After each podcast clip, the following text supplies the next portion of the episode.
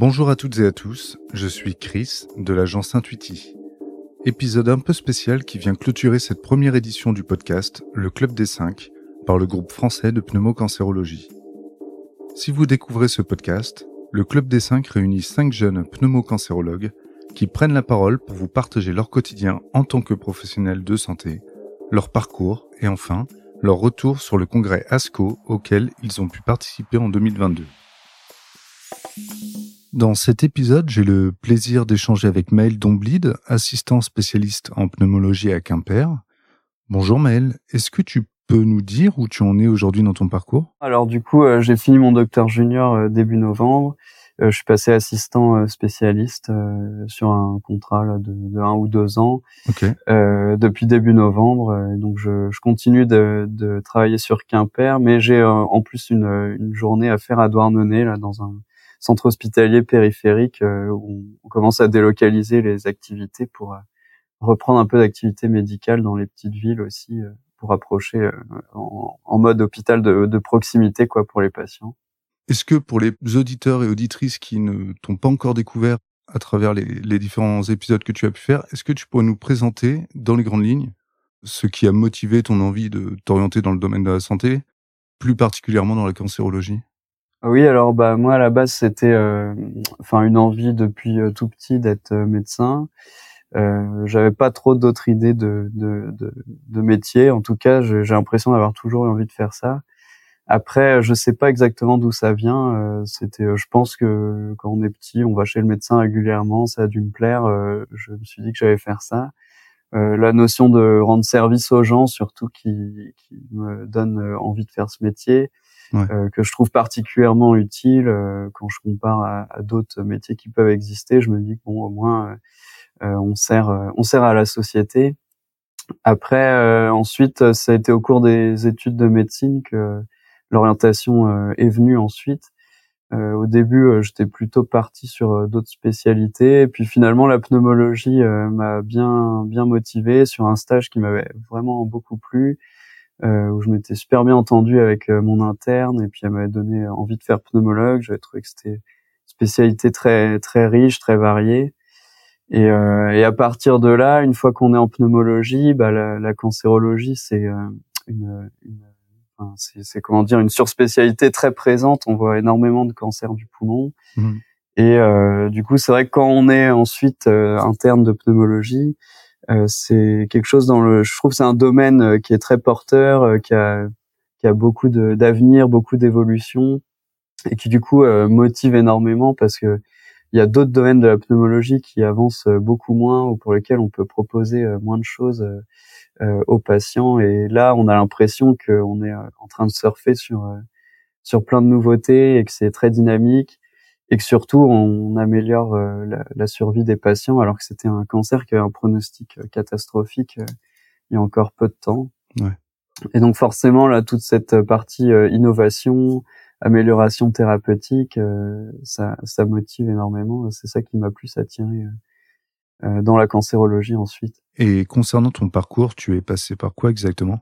Après le bac, entré en fac de médecine. Euh, la première année, bah, concours comme tout le monde. Après, on se dit euh, c'est bon, je suis tranquille. En fait, pas du tout. Il faut bien savoir que les études de médecine c'est c'est long et c'est c'est pénible régulièrement, avec beaucoup de trucs à apprendre, euh, beaucoup d'examens, de nouveaux concours en sixième année. Euh, concours qui est pas forcément simple à gérer parce que c'est des connaissances sur quasiment six ans qui sont évaluées avec une comparaison nationale.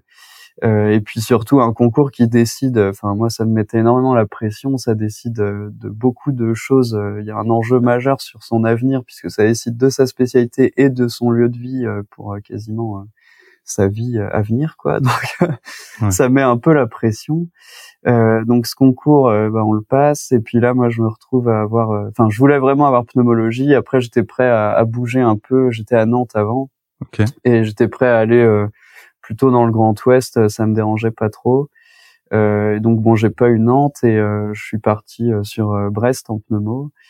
et donc là, bah, c'est cinq ans d'internat où on alterne pas mal entre Brest et personnellement, je suis allé pas mal aussi à, à Quimper puisque c'est un centre qui dépend du CHU de Brest.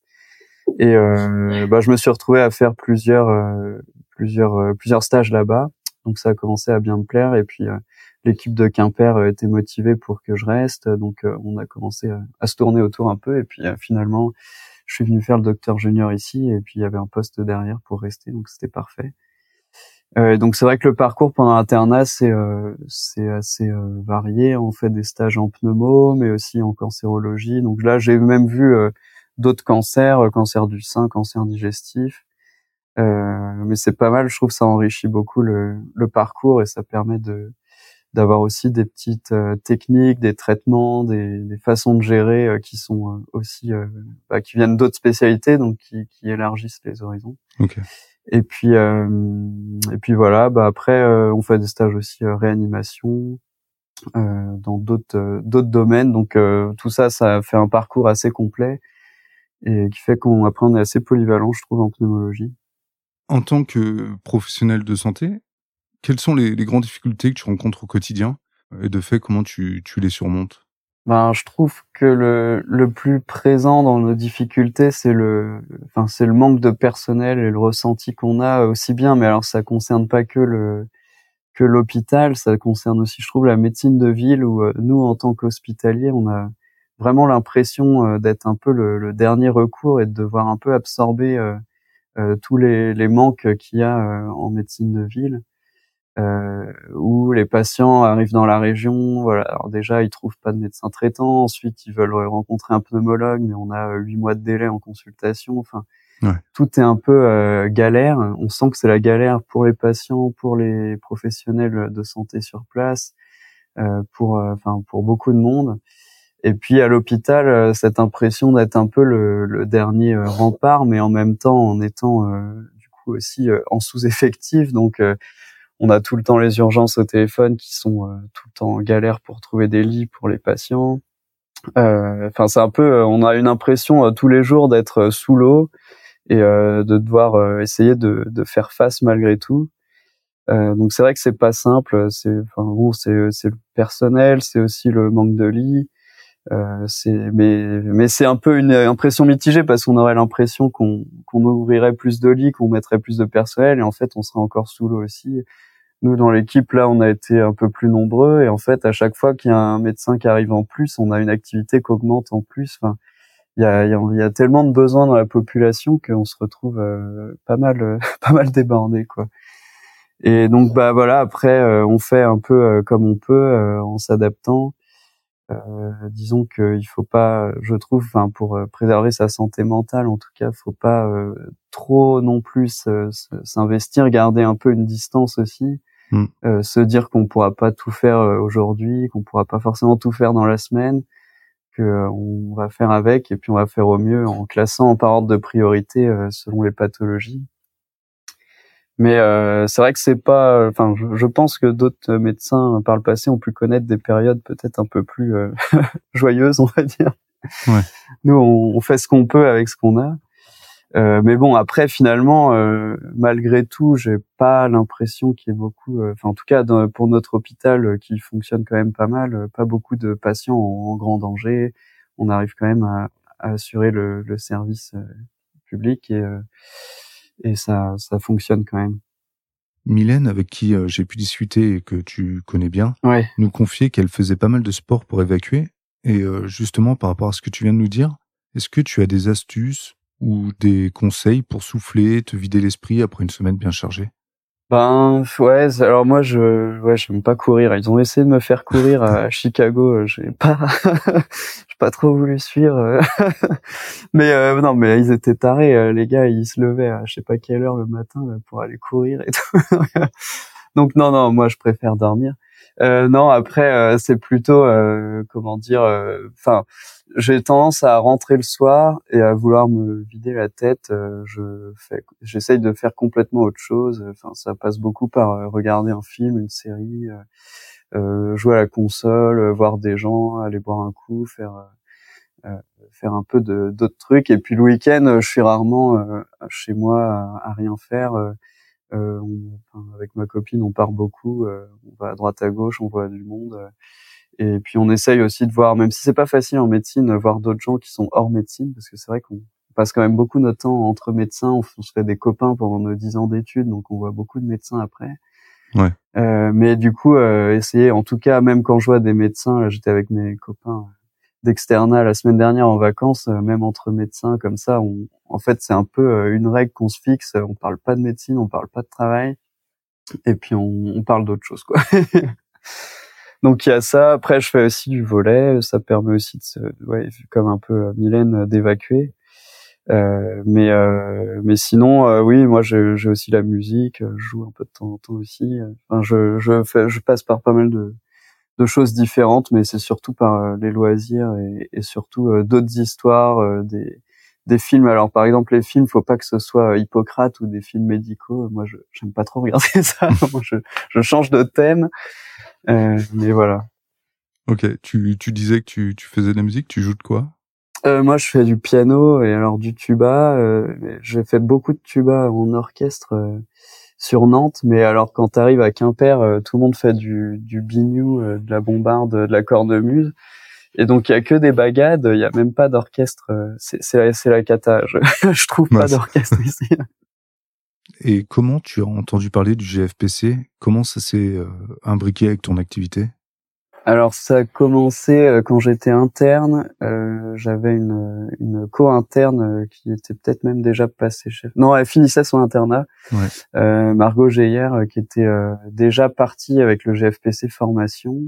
Donc là, je me souviens qu'elle m'en avait parlé. elle nous avait fait son sa présentation de, de travail en entraînement avant de l'enregistrer pour le GFPC. Euh, évidemment, bah, on avait entendu parler du, du voyage, du congrès, euh, on avait vu des photos, tout ça.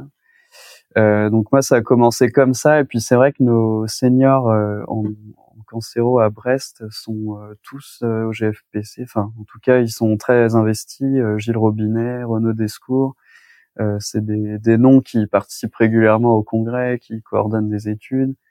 Euh, donc, euh, je pense que c'est un peu rentré comme ça, avec une culture aussi de la, de la biblio en oncologie. tous les mercredis, on se faisait une biblio.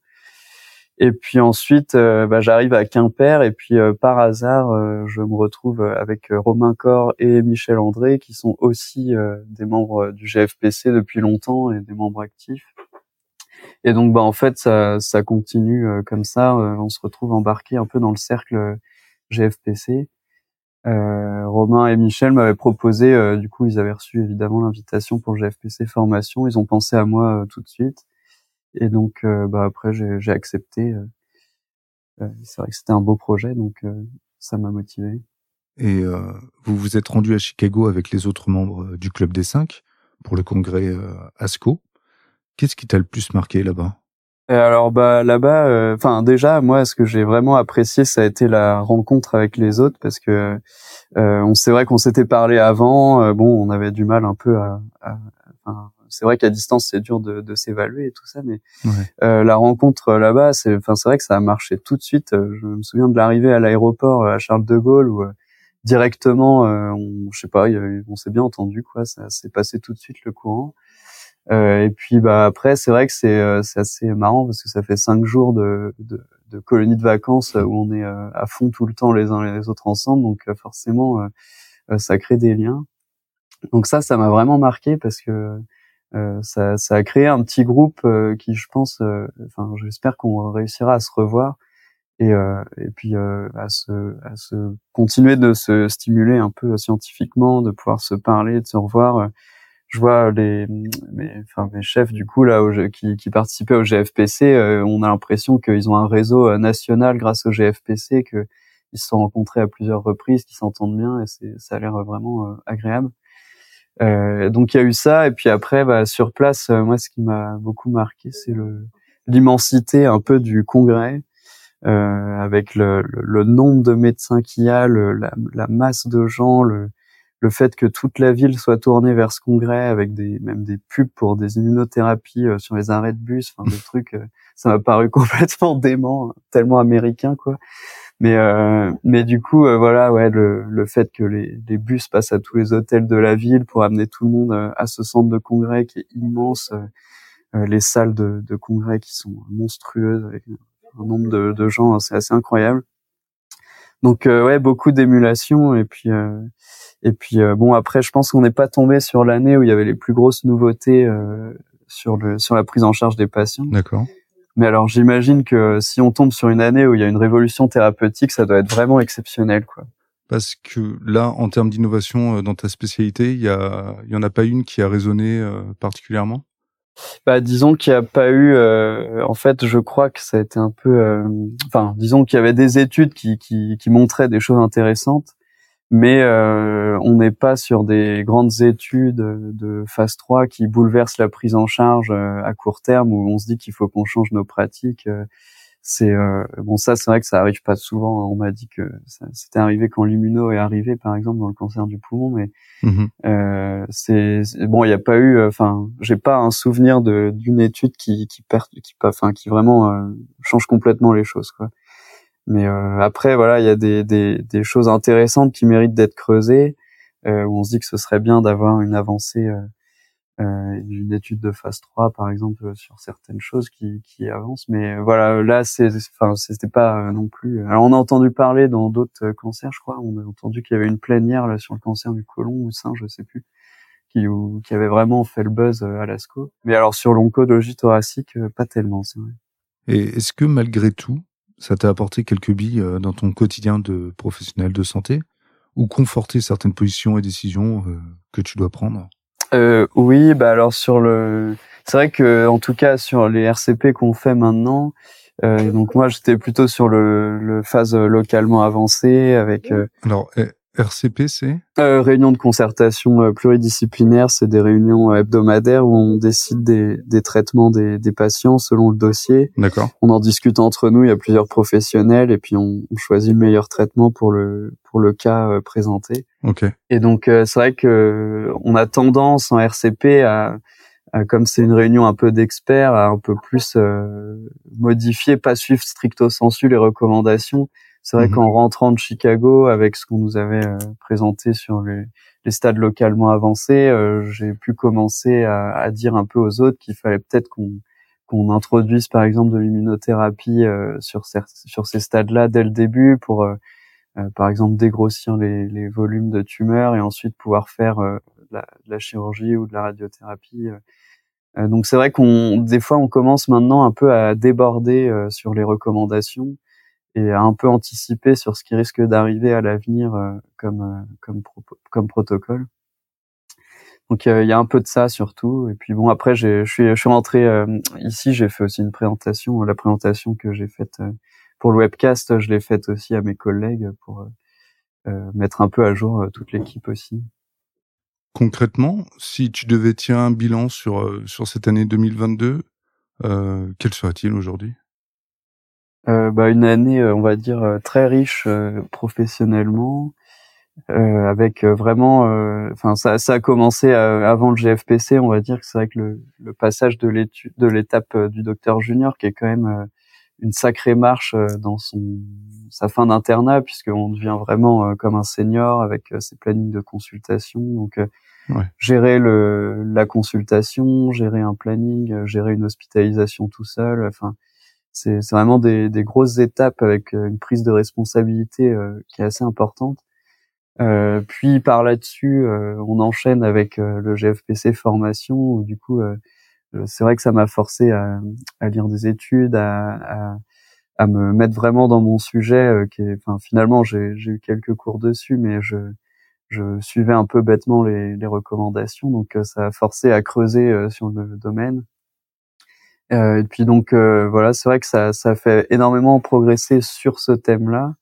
Euh, donc c'est, enfin, au niveau euh, formation, c'est vrai que c'est, c'est très intéressant parce que euh, pour un domaine qu'on choisit un peu au début, j'avais choisi le sujet avec mes, mes tuteurs, mais je pensais pas en arriver là. Enfin, j'avais pas forcément l'idée que c'était ça les nouveautés dans ce domaine-là. Ouais. donc c'est vrai qu'on choisit un sujet, puis en fait en creusant, on, on avance, on découvre, on découvre pas mal de choses.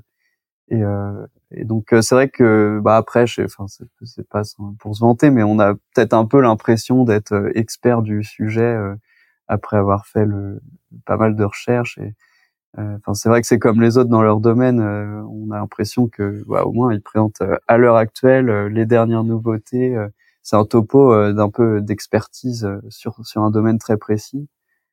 Et moi, c'est assez gratifiant. Et puis après, c'est vrai qu'on là, les autres me charrient justement en RCP en me disant, moi, c'est toi l'expert du stade du stade 3 maintenant. Alors dis-nous qu'est-ce qu'on fait et tout ça? Donc, voilà, c'est c'est vrai que ça ça c'est une impression de progression assez rapide. 2022, c'est surtout ça. Moi, c'est une impression de au niveau professionnel une nouvelle marche euh, assez importante qui est franchie avec une grosse progression euh, sur pas mal de choses.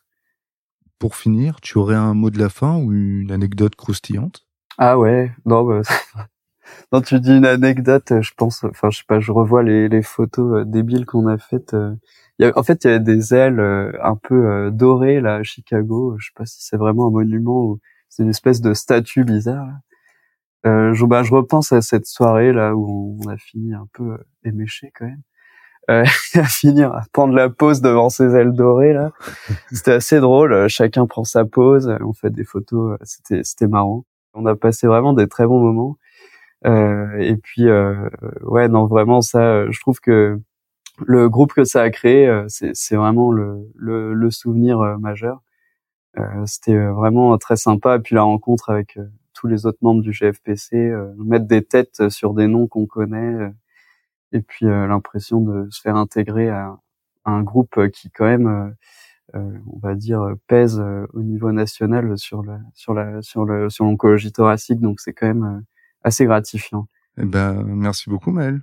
Bah, pas de problème, merci à toi. Le Club des 5 est un podcast créé par le groupe français de pneumocancérologie. Chaque semaine, retrouvez nos cinq jeunes pneumocancérologues dans leur quotidien de professionnels de santé. Le Club des 5 est une production de l'agence Intuiti, disponible sur toutes les plateformes d'écoute.